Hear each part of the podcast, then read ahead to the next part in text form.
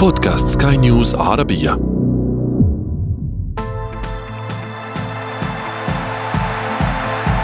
أثير الكرة.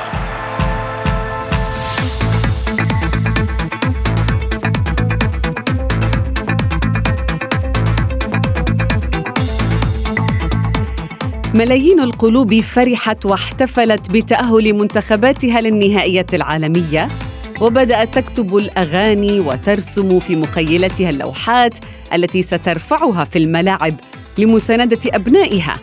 لكن قلوبا أخرى كثيرة تحطمت بسبب خطأ لاعب أو مدرب أو حكم أو حتى سوء طالع تسبب بالقضاء على حلم أمة بأكملها.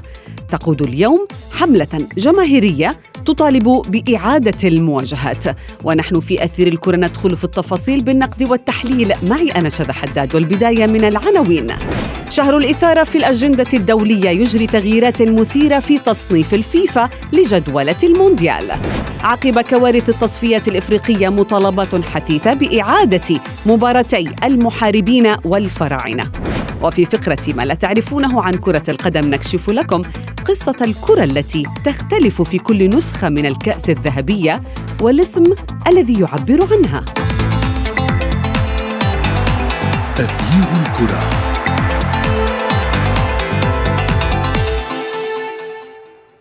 أهلا ومرحبا بكم مستمعينا الكرام في حلقة جديدة من أثير الكرة وفيها 29 آه، منتخبا قسمت على أربعة مستويات بانتظار طبعا ثلاثة منتخبات أخرى ستنضم بعد انتهاء الملحق العالمي والآسيوي.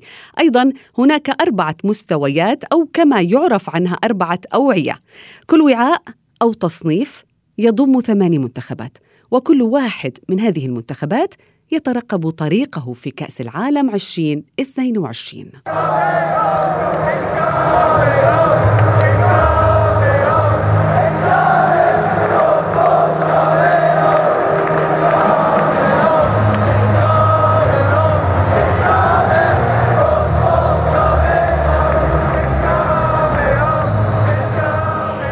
للحديث عن هذه المستويات التي توضح لنا ما يمكن أن نشاهده في كأس العالم. ينضم إلي الصحفي الرياضي مجدي القاسم. مجدي أهلا بك.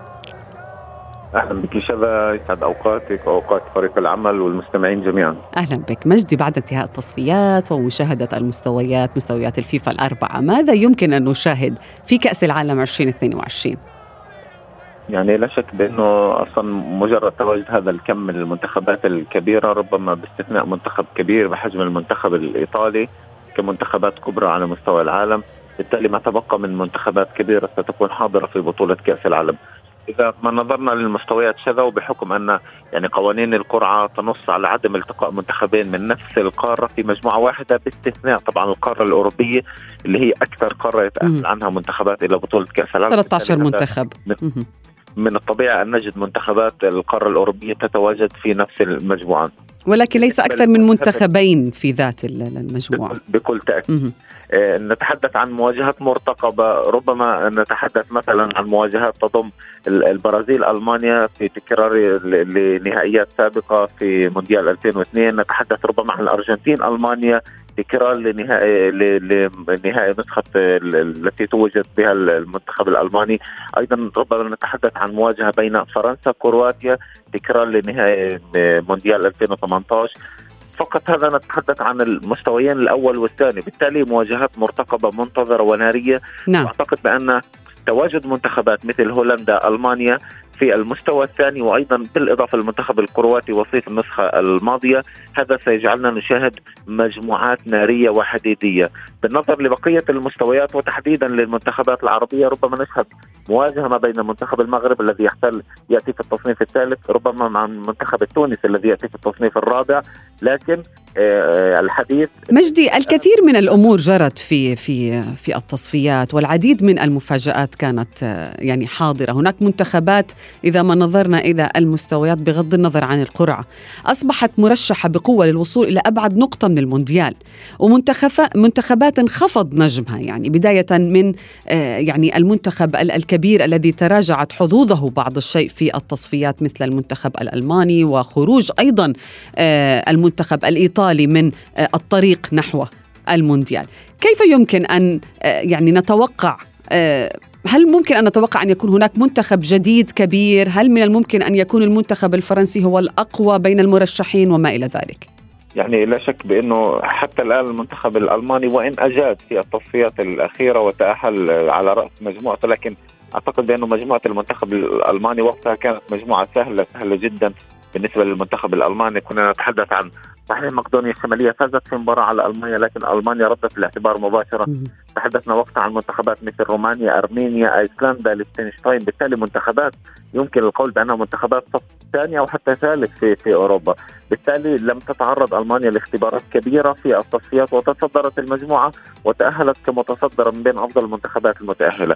لكن الاختبار الحقيقي سيكون في في كأس العالم. المنتخب الألماني في في مونديال 2018 كان هنالك نكسة كبيرة انتصار وحيد وخسارتين جعله يحتل المركز الرابع ويودع من دور المجموعات لمنتخب هو كان بطل النسخة الماضية. في نسخة 2014 في البرازيل.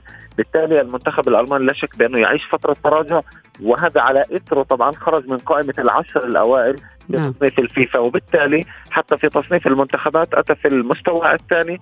بالتالي سيضطر لمواجهة منتخبات كبيرة ربما نتحدث عن البرازيل فرنسا الأرجنتين. لكن لكن على مستوى الترشيحات شبه أعتقد بأنه ربما لن تخرج من دائرة خمسة أو ستة منتخبات على أقصى تقدير نتحدث عن البرازيل فرنسا الأرجنتين منتخبات الصف الأول والمنتخب الإسباني. وبلجيكا. بلجيكا أيضا يعني الضوء على هذا المنتخب يعني شياطين أوروبا آه، وهو في التصنيف آه، الأول إلى جانب فرنسا والبرازيل والأرجنتين وإنجلترا أيضا. أين بلجيكا من هذه المنتخبات؟ يعني لا شك بأن المنتخب البلجيكي على مستوى الأسماء يعتبر من بين الأفضل في العالم، على مستوى التصنيف العالمي هو يعني يقارع المنتخبات الكبيرة. يحتل أحيانا التصنيف الأول يتنازل لمنتخب البرازيل في التصنيف يأتي في التصنيف الثاني على مستوى التصنيف الشهري للمنتخبات الصادره عن الفيفا، لكن على مستوى التجربة على مستوى الحضور في البطولات الكبرى في بطولة أوروبا في بطولة في بطولة أمم أوروبا في بطولة كأس العالم لا نجد هذا المنتخب يؤدي بالشكل المطلوب كما هي شخصية المنتخب البرازيلي. الفرنسي الألماني مثلا على سبيل المثال. بالتالي أعتقد بأن إمكانية تتويج بلجيكا ببطولة كأس العالم ستكون مستبعدة ربما نتحدث عن نعم. أدوار متقدمة في البطولة عن ربع نهائي نصف نهائي لكن التتويج أعتقد بأنه سيكون صعب على المنتخب البلجيكي بحكم أنه منتخب غير متمرد في البطولات الكبرى. نعم. ابقى معي مجدي القاسم هناك الكثير الحديث عنه في أثير الكرة ولكن بعد هذا الفاصل. أثير الكرة.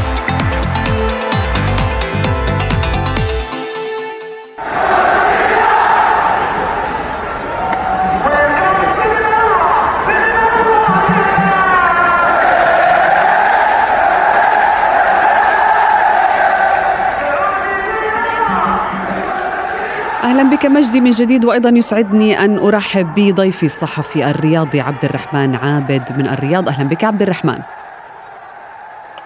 أهلا وسهلا أستاذ شذا تحية طيبة لك المستمعين تحية طيبة وكريمه للاستاذ مجدي. تحية طيبة. عبد الرحمن ما رأيك بالمستويات أو التصنيفات التي آه، أعلنتها الفيفا لشهر مارس والتي تدخل طبعا في جدولة المونديال؟ إذا ما بدأنا مثلا بالحديث آه، تونس والمغرب في التصنيف الثالث السعودية في التصنيف الرابع. هل هم في مكانهم الطبيعي؟ آه، الحقيقة هذا التصنيف متوقع لها تصنيف في الشهري آه، للمنتخبات آه، وهذا التصنيف يعني لا أعتقد إنه مفاجئ. يعني في السعودية إحنا عارفين من زمان إنه السعودية راح تكون في التصنيف الرابع بناء على على يعني على مستواها الشهري وتصنيفها الشهري. ف يعني اليوم آه، كان هذا التحدي لنا من فترة طويلة اليوم إنه إنه إحنا نكون في مستوى متقدم في في التصنيف يعني السعودية اليوم في المستوى الرابع مع مع مع تونس وأيضا منتخب الإمارات اللي نتمنى إنه يستطيع إنه يتجاوز المنتخب الأسترالي ويتجاوز الملحق ويتأهل المونديال. آه فأعتقد هذه هذه هذه مستوياتنا يعني في في باختصار كبير. نعم آه، مجدي آه، بالنسبة للمنتخبات العربية أمالنا معقودة عليها تونس المغرب السعودية آه، يعني نحتاج أحيانا لأن نشاهد هذه المنتخبات تلمع أكثر من دور المجموعات هل من الممكن أن نشاهد مفاجآت بالفعل لهذه المنتخبات في النسخة المقبلة؟ يعني لا شك بأنه الأمال كانت معقودة على تواجد سبع منتخبات عربية كانت مرشحة لبلوغ نهائيات كأس العالم تحديدا مونديال قطر حتى الآن ثلاثة منتخبات أعتقد بأنه نجحت بامتياز في الوصول إلى نهائيات كأس العالم. لكن الأمل معقود أيضا على المنتخب الإماراتي الذي الذي بكل تأكيد كما ذكر زميل عبد الرحمن كلنا كعرب ننتظر تأهل المنتخب العربي الإماراتي لنهائيات كأس العالم. فرحتنا ستكتمل في يونيو المقبل. نعم. بالضبط. حتى نشاهد أكبر عدد من المنتخبات العربية في هذه البطولة. بل لنكن منطقيين شذا. المنتخبات العربية كحد اقصى من الطموح يمكن الحديث عن التأهل لدور ال 16 أكثر من ذلك أعتقد بأنه سيكون الموضوع عبارة عن ضرب من الخيال عندما نتحدث عن منتخبات أوروبا منتخبات كبيرة تملك تاريخ كبير عندما نتحدث عن منتخبات كالبرازيل يمتلك خمسة ألقاب في كأس العالم المانيا بإلقاب أربعة الأرجنتين بلقبين فرنسا بلقبين بالتالي منتخبات متمرسة في البطولات العالمية.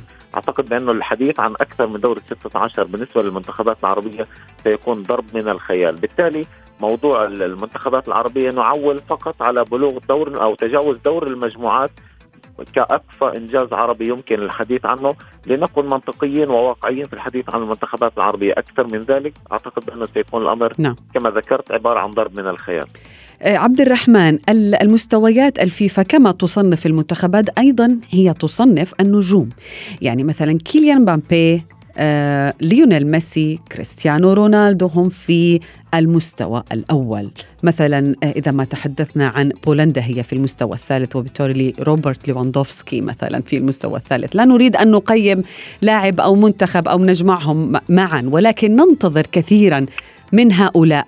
النجوم أن يقدموا بالفعل ما هو مرجو منهم في هذه النسخة. ولكن العين على ليونيل ميسي وكريستيانو رونالدو لأنه الحديث يعني مصوب اتجاه آخر نسخة قد تكون لربما آخر نسخة لهذين النجمين. ما ننتظر بالفعل من لاعبين قرنا كثيرا ببعضهما البعض في مونديال قطر. آه الحقيقة يعني آه اليوم في مونديال قطر يعني هذا المونديال أعتقد هو للتاريخ يعني مونديال آه، حيكون آه، يعني مشوق بكل تفاصيله من يعني نتذكر في 2009 أو 2010 لما تم الإعلان عن فوز قطر بالمونديال كانت يعني كان خبر عربي يعني رائع وجميل جدا. واليوم الحلم اللي بات وشيكا من لما نشوفه عن الملاعب الرائعة وال وال وال وال وأنا أقول إني خرافية ملاعب الصراحة اللي عملتها قطر. فاليوم راح نشوف النجوم الكبار اللي يعني في في مونديال 2022 يعني أنا بالنسبة لي كريستيانو رونالدو يعني لا ينقص أي شيء في الدنيا. يعني وفي مسيرته سوى إنه يرفع كأس العالم حقق كل شيء. آه ليونيل ميسي أعتقد حلمه الأخير انه هو يكسر طبعا آه عقدته الأزلية مع الراحل آه دييغو أرماندو مارادونا بمعانقة كأس العالم يعني حتى يفرض نفسه كأعظم أسطورة مرت في تاريخ البشرية هذا أعتقد الحلم اللي آه يخص آه ليونيل ميسي أيضا كما يلقبوه الملكيين الحكومة كريم بنزيما المهاجم نعم. الفرنسي محتمل أيضا يكون هذا الظهور الأول والأخير يعني في كأس هل هي فعلا الفرصه الأخيرة يا عبد الرحمن لهذه النجوم التي ذكرتها؟ آه نعم وازيدك من الشعر أيضا بيت آه نيمار يعني جونيور أكثر من مرة اعترف ولمح بشكل واضح إنه ممكن يعتزل بعد المونديال. في نجوم آخرين ترى يعني آم آم ممكن أيضا مانويل نوير الحارس الألماني ممكن يكون هذا آخر مونديال اسطوريه عندنا لوكا مودريتش هذا قائد المنتخب الكرواتي واسطوره ريال مدريد اللي ممكن يحلم بانهاء مسيرته بتعويض نعم. هزيمة 2018 من في روسيا. نعم صحيح. عندنا أيضا لويس سواريز آه وكافاني إديسون كافاني مهاجم مانشستر يونايتد. هذا قد يكون الظهور الأخير لهم في كأس العالم. ويضاف إليهم ليفاندوفسكي. أنا ما ودي اسبت النجوم اللي ممكن يكون هذا آخر ظهور لهم في كأس العالم حتى إني ما أطير في الكلام وآخذ من نعم. الأستاذ مجدي. نعم مجدي. هل هل من بين النجوم الكثر هؤلاء الذين ذكرهم عبد الرحمن من الأقرب منهم لمعانقة اللقب؟ يعني سؤال مبكر جدا لربما ولكن هناك معطيات كثيرة قد تجعلنا نرسم بالفعل ملامح البطل.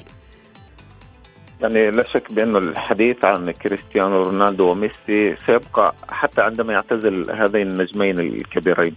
آه نتحدث عن آه كريستيانو رونالدو بعمر 37 أعتقد بأنه آه، الجسد لن يرحم عندما يكون في سن الحادية والأربعين في النسخة المقبلة بالتالي مم. أعتقد بأن هذه المشاركة التي تعتبر الخامسة تواليا بالنسبة للنجمين ربما وأقول ربما ستكون الأخيرة بالنسبة للنجمين مع أن ميسي يعني يبلغ من العمر فقط 34 سنة أقل بثلاث سنوات من كريستيانو رونالدو لكن لا يمتلك تلك العقلية التي كان يمتلكها آه، كريستيانو رونالدو على مستوى الجرينتا والروح ليتواجد مثلا في المونديال القادم بعمر الثامنة والثلاثين. أعتقد بأنه على مستوى الترشيحات آه، ربما لن تخرج دائرة الترشيحات عن أربعة خمسة منتخبات على أقصى تقدير. هي من المنتخبات الأوروبية بالإضافة لمنتخبين اللي هم البرازيل والأرجنتين. لكن أعتقد بأنه رونالدو وميسي لن يكونان بالمستوى الذي ربما نأمله بحكم تقدم هذين النجمين الكبيرين بالسن أولا. ونظرا لتراجع حتى مستواهم مع أنديتهم سواء ميسي مع باريس سان جيرمان أو حتى كريستيانو رونالدو بانتقاله لمانشستر. يونايتد ويمر هو الآخر وفريقه بفترة تراجع، بالتالي أعتقد بأنه تراجع مستوى اللاعبين وتقدمهم في السن سيخرجهما من دائرة المنافسة على اللقب. أعتقد من الصعوبة بمكان على منتخب الأرجنتين أن ينافس على اللقب كذلك الحال بالنسبة للمنتخب البرتغالي. أعتقد أنه كفة المنتخب ال- البرازيلي الفرنسي الألماني هي الأكثر والأرجح في هذه البطولة. نعم. أعتقد بأن هذا الثلاثي سيكون منافس وند قوي للمنافسة على بطولة كأس العالم المقبلة. كما نترقب بعبد الرحمن هؤلاء النجوم أيضا يخطر ببالنا نجوم آخرين سيغيبوا عن المونديال للأسف. نحن نتحدث عن محمد صلاح للمرة الثانية بعد عام 2014 نتحدث عن يعني آه، السويدي زلاتان إبراهيموفيتش عن رياض محرز إيرلينغ هالاند. نجوم كبار أسماء لامعة ستغيب عن هذا المونديال. ولكن دعنا نوجه حديثنا صوب محمد صلاح ورياض محرز. خصوصا بأن هناك كثير من الأخبار تقول أو شائعات تقول بأن محمد صلاح وما جرى له في السنغال سيؤثر بالفعل على قرار بقائه في المنتخب قد يعتزل بالفعل دوليا ما تعليقك على هذا الموضوع؟ آه الحقيقة أنه يعني يعني من- منتخب مصر يعني آه يعني منتخب آه جيد لكنه يعني لا لي- ليس يعني آه جذابا أو مغريا بدون النجم محمد صلاح نجم عالمي آه من من طراز آه آه كلاس اي.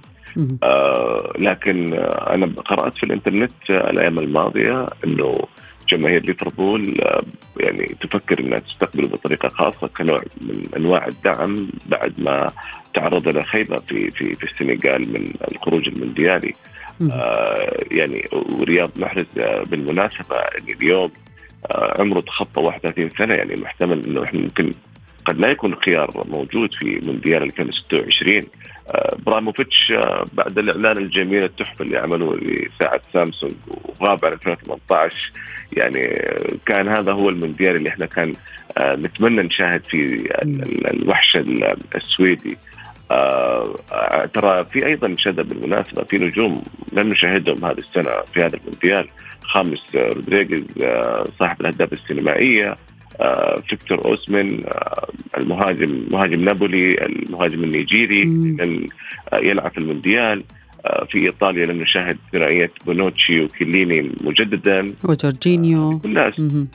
آه، إني- صحيح هذه كلها أسماء يعني آه، يعني من المؤسف إنه المشاهد ما يستمتع برؤيتها في كأس العالم. مجدي هل تعتقد بأنه كأس العالم سيكون عادل من دون مصر والجزائر؟ يعني لا شك بأنه المنتخب المصري ربما أتفق مع نقطة ذكرنا زميلنا عبد الرحمن بأنه المنتخب المصري يفتقد للمبدعين باستثناء محمد صلاح، حتى لو تأهل المنتخب المصري لنهايه كأس العالم أعتقد أنه على ال على ال على أرضية الملعب لا يوجد اسم كبير قادر على إحداث الفارق مع منتخبات كبيرة باستثناء محمد صلاح مع كامل الاحترام والتقدير للنجوم المتواجدين، بالتالي ربما كأسماء كنوعية كجودة أسماء. أعتقد بأنه الأسماء المتواجدة في المنتخب الجزائري هي أفضل بقليل من الأسماء المتواجدة في المنتخب المصري. لكن بكل تأكيد خيبة أمل كبيرة كانت آه، لا نشاهد صلاح ومحرز بحكم أن اللاعبين يعني صلاح بعمر ال 29 ومحرز بعمر ال 31 بالتالي ربما المونديال القادم سيكون مستوى هذين اللاعبين قد تراجع ليس كما هو الحال في هذه الفترة صلاح يتألق مع ليفربول يحقق أرقام قياسية محرز يتألق مع مانشستر سيتي. أعتقد بأنه خسرنا كثيرا عدم تواجد صلاح ومحرز في بطولة كأس العالم المقبلة. بالحديث عن بقية النجوم أعتقد من بين النجوم الذي الذين سنخسر مشاهدتهم أيضا هو ديفيد ألابا النمساوي أحد أفضل اللاعبين في في السنوات العشر الأخيرة لنقل مع بايرن ميونخ. يتألق حتى حاليا مع ريال مدريد. نتحدث أيضا عن أوباميانج نتحدث عن حراس كبار بمثل جان لويجي دوناروما الذي ساهم في تتويج منتخب بلاده في كأس أوروبا الأخيرة يان أوبلاك حارس أتلتيكو مدريد السلوفيني بالتالي نجوم كثر أعتقد بأنه سنفتقدهم في بطولة كأس العالم. لكن بالمقابل سنشاهد الكثير من النجوم على أرضية الملعب هنالك مع منتخبات بلادهم الكبرى التي هي أيضا مرشحة بقوة للمنافسة على بطولة كأس العالم. المواجهات انتهت، التصفيات انتهت، نحن نترقب كأس عالم جديد يا عبد الرحمن ولكن الحديث مستمر عن أحداث مباراتي مصر والجزائر، استقالات مؤثرة، مطالبات بإعادة المباريات، هل لهذه الأمور تأثير دعنا نقول على مجريات كأس العالم خصوصا بانه المرة الأولى التي يقام على أراضي عربية؟ الحقيقة يعني أنا صراحة ما أشوف أحد في العالم يطالب بإعادة المباريات دائما على مستوى الأندية والمنتخبات إلا في الدول العربية والدول الأفريقية، ما في أحد في العالم يحب يعيد مباراة كثرنا يعني. أنا أعتقد أن المباراة لن انتهت أنا بالنسبة لي مباراة مصر والسنغال السنغال ومصر منتخب مصر لم يقدم شيء إيش فعله؟ يعني كانوا محظوظين إنهم ما خسروا برباعية. منتخب مصر لم يقدم أي شيء لا في نهائي كأس أمم أفريقيا ولا حتى في المباراة الفاصلة مع المنتخب السنغالي. يعني مصر لم نشاهدها اطلاقا إلا في هجمة واحدة أعتقد آه للاعب آه أعتقد آه ياسر في في الشوط الثاني إحنا منفرد أعتقد بالمرمى. و و ولم يكن هنالك أي هجمة يعني نعم. المنتخب المصري. نعم. السنغال أضاعت أربع أهداف. نعم. بالمقابل دهمنا الوقت يا عبد الرحمن نعتذر منك ولقائنا معك يتجدد في حلقة أخرى من أثير الكرة. شكرا جزيلا لك وأنت مجدي القاسم. شكرا جزيلا لكما. تطور مستمعينا الكرام شكل وتصميم الكرة التي تستخدم في كأس العالم منذ انطلاقه عام 1930 حتى مونديال قطر.